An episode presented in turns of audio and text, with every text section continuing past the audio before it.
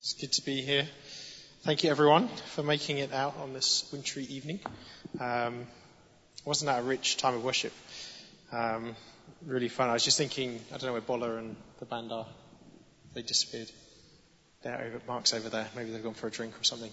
Um, but yeah, one of my uh, delights uh, since we've started this evening service is just seeing uh, the bands develop and uh, grow. And uh, I must admit, I really look forward every time to you guys leading. Uh, Bola's done a fantastic job putting that band together, but uh, just thank you every time for how you lead us into God's presence. It's uh, very rich. Um, I just wanted to start actually just by reading where I left off. Um, we were having difficulties with this this microphone at the front. You may have seen us. Um, and apparently I hit the sensitivity button. Whatever the sensitivity button is. I, I, Sasha said you, you hit the sensitivity button. I thought she meant because I was talking about love. But uh, no, apparently on the, on the microphone. Um, but I just wanted to go back to Jesus' prayer where he just says, um, talks about love. And uh, this is his prayer just before he's about to be arrested and then killed. Um, so you kind of you pay attention to what people say uh, when they're just about to to die. Um, you know, people's dying words. What what are the final things that they say? And he prayed this. I pray also that those who believe in me through their message, that all of them may be one, just as we are one. He says, I've given them the glory you gave me, that they may be one as we are one. I in them and you in me. May they be brought to complete unity to let the world know that you sent me and have loved them even as you have loved me. He said, I've made you known to them. Why has he done that? In order that the love you have for me may be in them and that I myself may be in them. So that's, what we were encountering and experiencing uh, as we were worshipping. That love that's alive. Um, how much do you think the Father loved Jesus, loves Jesus? How much love do you think exists between the two of them? And that same love is in you, and it's the same love that the Father looks at you with and sees you with. And uh, that's what we get to experience and encounter and enjoy. I think we're going to come back to a place of encounter towards the end uh, this evening, because uh, that was something I just really felt on my heart um, as I was preparing um, for this evening. Um, I just wanted to want to take us to a couple of passages in the Old Testament um, starting with Exodus 3, which is going to appear behind us. Um, but I really felt, actually, just before I get to that, just as we were worshipping, I was reminded of um, Jacob's encounter uh, with with God, um, and really felt God just say, "This is a meeting place tonight. This is a meeting place uh, between heaven and earth, and uh, it's a place for encounters." And it's a, a place to encounter Him. And I was reminded where Jacob, it says he just, he took a rock and he put his head down. And, uh, and as he slept, uh, it was like the heavens were opened and he saw angels ascending and descending. And he had a significant encounter with God that would change the course of his life and change uh, who he was and what he was called to do. And I just want to encourage you just to position yourself uh, just for an encounter. Uh, just as I'm speaking, don't just wait for the end. If you're already encountering, stay there. Um, but just position yourself. You can do that just as you're sat there. You can do that as you're listening. Um, but this is a meeting place tonight. This is a place of encounter. And it's so important that we are encountering heaven. We're encountering Jesus. We're encountering God and discovering more about who He is. And um, in Exodus 3, it describes an encounter that Moses had with God. Moses had uh, grown up, as you know the story, he'd grown up in, in Egypt in Pharaoh's house. And uh, at the age of about 40, he murdered an Egyptian. Um, obviously, by this stage, he'd discovered that he was an Israelite. He wasn't Egyptian, he was actually an Israelite. And his people were being oppressed. And uh, one day he decided to take matters into his own hands. And uh, he saw how harshly some of his fellow Israelites were being treated, and he, he kills, he murders one of the Egyptians who was doing that. And then shortly afterwards, he runs for his life. Um, people, he, discovered that people knew who he was, knew what he'd done, And so he goes on the run, and 40 years passes in that time. Um, 40 years passed between Moses going on the run and the experience we're just about to read about. Wonder what that 40 years did for Moses. I wonder what went on in that 40 years. And uh, God prepared a man who was going to lead his people. And uh, he prepared a man who was going to lead his people into freedom. But one day when Moses was just going about his ordinary business, so we're 40 years on, 40 years kind of further into Moses' life, I wonder, to be honest, what he was expecting. I wonder what he was thinking about in terms of his life and what he was made to do and who he was made to be.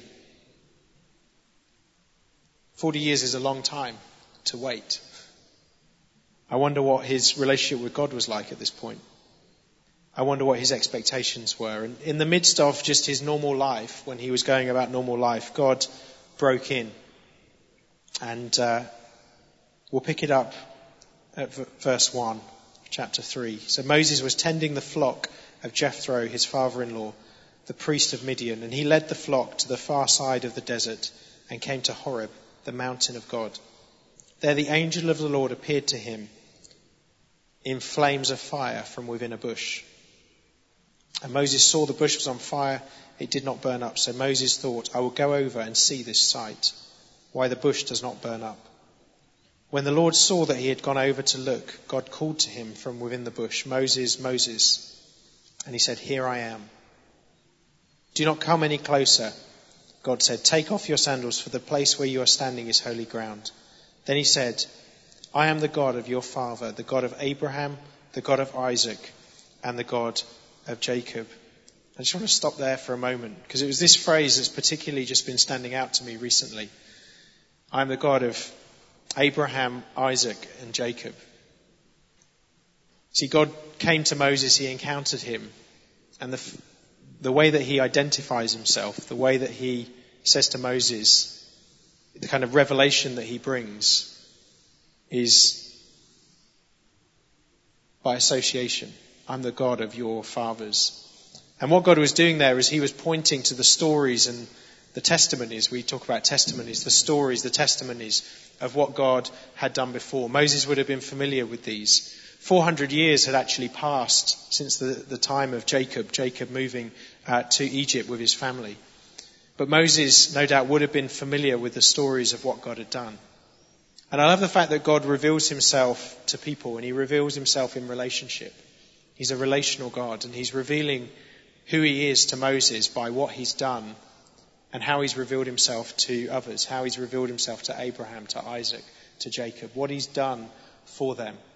I love the, the way that through the Old Testament the picture of who God is unfolds. And I love in my own life discovering more about who He is, the, the kind of revelation uh, of who God is. I often think about it, it's a little bit, it's not exactly like, but it's a little bit like how, having a baby. Uh, when you have a baby, uh, one, of the, one of the things for me that was most amazing about having a, a baby was just thinking you, you kind of get them on day one and they just kind of, they, they just are.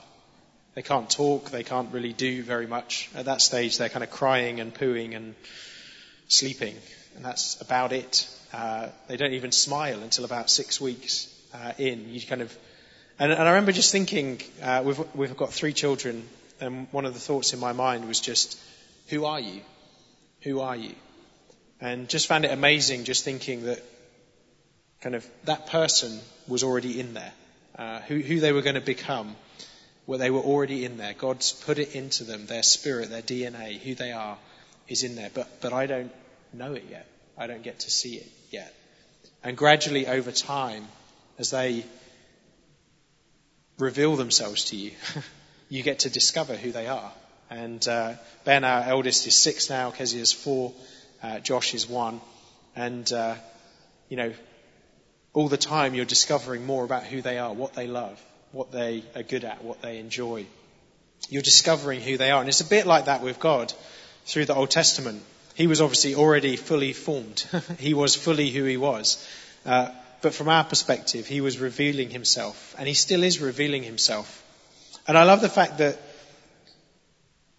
He does that in relationship. He'd revealed himself first to Abraham. And uh, he revealed himself as a God of promise. He revealed himself as a God who speaks. He revealed himself as a God who's faithful to his promises. He revealed himself as a God who can do the impossible. You know the story of Isaac being born when he shouldn't have been born.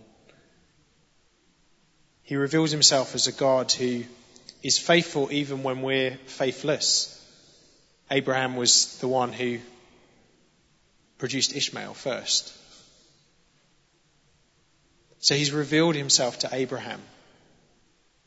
He's revealed himself to Abraham. He revealed himself to Isaac and to Jacob. Jacob, the father of Joseph, who was taken into captivity and then rose to become king or second in command in Egypt. Imagine the story. Imagine Joseph telling Jacob the story of what happened and how God saved him and how God prospered him even when he was in slavery and then in prison. And then he went on to go into the house of Pharaoh. I'm the God of Abraham. I'm the God of Isaac. I'm the God of Jacob. As God's revealing himself to Moses, Moses was immediately, no doubt, thinking of these stories, thinking of these testimonies, thinking of who God is and what he'd done for his forefathers. But God doesn't stop there. God doesn't stop there because he's a God who's always revealing himself. And Moses was about to embark on one of the greatest rescue missions of all time. He was about to embark on one of the greatest heists of all time. He was about to rescue a whole people group from under the grip of a mighty dictator. At this point, Moses didn't know all that lay ahead. He didn't know that at some point he was going to have to stand before Pharaoh, the one who could take his life. And he was going to have to say to Pharaoh face to face, let these people go. Did he know he was going to come out alive from that encounter? He was the one who was going to have to lead these people while they were being chased by Pharaoh's army, approaching a sea that looked like it was going to block them. And he was the one that was going to put the staff in the water to see the sea part. He didn't know that at this point. At this point, he didn't know that he was going to be leading this people in the wilderness for 40 years and seeing God provide for them miraculously. He didn't know that at this point, but God did. And it wasn't enough just for Moses, for God just to point to what happened before, what happened for Moses' forefathers. Actually, Moses needed to encounter God for himself. Moses need to dis- needed to discover for himself who God was and who God was going to be to Moses and who God was going to be through Moses. You see, who God is to you is who God will be through you. How God has revealed himself to you, the encounters you've had, the experiences you've had with him, the things he's done for you, the things he's done through you. They become your story. They become your legacy. They become your personal history with God. And you get to take those things into the battles that we all face in order to defeat the giants that we face. So God had to reveal himself first by pointing to what he'd done before, but then there was a face to face encounter. There was a personal encounter that he had with Moses. And it was similar for Joshua. If you look at Joshua chapter 1, the first chapter in this great story. Joshua was the successor to Moses, and he was the one who got to lead the people into the promised land. And there were many battles that lay ahead for Joshua. He needed some encounters of his own. But God starts like this when he's speaking to Joshua after the death of Moses. He starts by saying, As I was with Moses, so I will be with you. Joshua would have been around. he would have seen the sea part and he would have seen the manna from heaven. He would have seen the cloud and the fire that led the people. He would have seen the shoes that didn't wear out. He would have seen how God protected them in the wilderness. He knew what God had done for Moses. He was about to discover what God was going to do for him. And the book of Joseph is a great story of inheriting promises and winning battles in order to enter into the promises that God has for us. One of the things I've discovered is I don't, God doesn't want kind of cause battles in our lives. He doesn't bring them about, but He's not afraid of them. He's not afraid of them. And He, he will bring us to places where actually there are battles that we need to face and battles that we need to fight. Joshua, shortly after this encounter with God, was going to fight his first battle in Jericho. He was going to fight the battle that we all know about. And just before he did, he actually has another encounter, this time with the commander of the armies of the Lord. He has another encounter. May have been an angel, may have been Jesus himself, but preparing him for the battle, preparing him for what lay ahead. And one of the things I, that I find really interesting as you read through the accounts and the stories of the different battles that Joshua had to fight is no two battle was the same. And the way of winning was not the same on any occasion. On some occasions, they walked around the walls seven times. On other occasions, they had to set an ambush. And it was the men that would go in and fight in order to secure the victory. But it all came out of these places of encounter. It all came out of these experiences with God. And although Joshua knew what God had done for Moses, he was, he had to discover what God was going to do for him. See, the God of Moses became the God of Joshua. The God of Abraham, Isaac, and Jacob became the God of Moses. And we now tell the stories that Moses did. We tell the exploits that Joshua did. And what I really felt just laid on my heart for this evening was uh, whatever battles we're facing, whatever battles lie ahead, I, I really feel like God just wants to release just fresh encounters for us this evening. Actually, what is the encounter that you need in order to fight and win the battle that you're facing? What the, what's the encounter that you need? Because I, I believe that God wants to reveal himself to us. I believe he wants to reveal himself to you, uniquely to you. Who is he to you? What battles is he going to win for you? What battles is he going to win with you? See, he reveals himself as Jehovah Jireh, our provider. Do you need the provider right now? Is that who you need to encounter? Is that who you need to experience? Not, not just relying on somebody else's experience, but actually experiencing that for yourself. Is he the healer? Do you need to encounter the healer? King Jesus, the healer. Do you need to experience the God who is love? Do you need to experience the God of power? Do you need to experience the God of comfort? Do you need to experience the God who restores and who binds up brokenhearted? Who is it that you need to experience?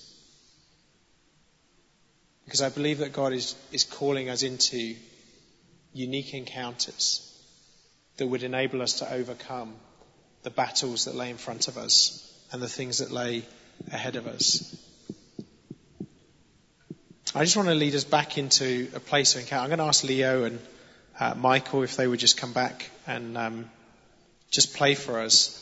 Because I do believe, as I said, that th- this is a meeting place. That this evening is a meeting place.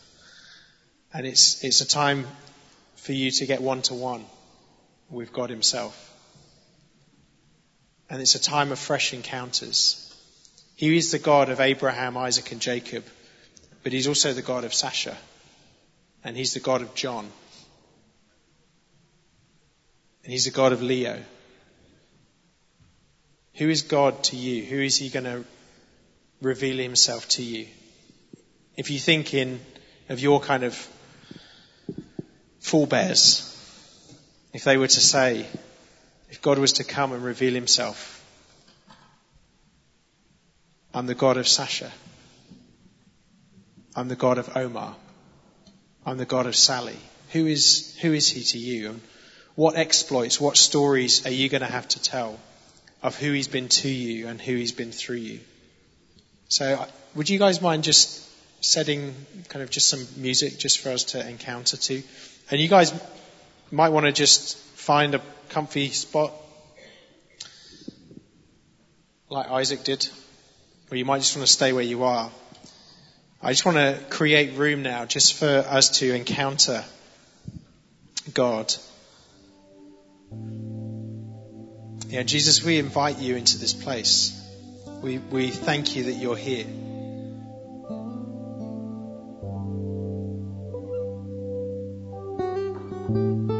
And Jesus, I thank you, you are the God of victory.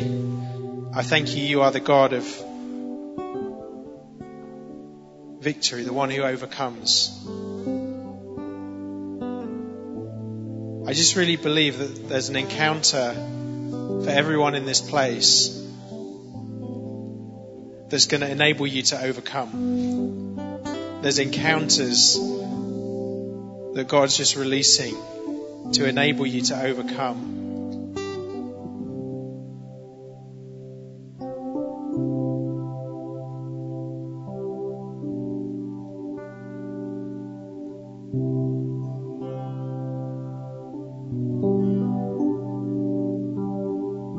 Jesus, would you reveal yourself to us?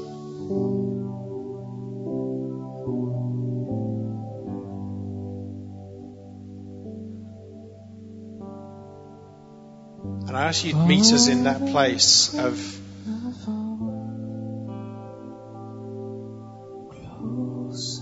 those places of disappointment. Jesus, would you turn them into divine appointments? Jesus, would you meet us in those places of struggle? Would you meet us in those places where we need to know who you are for ourselves, where we need to discover you in new ways?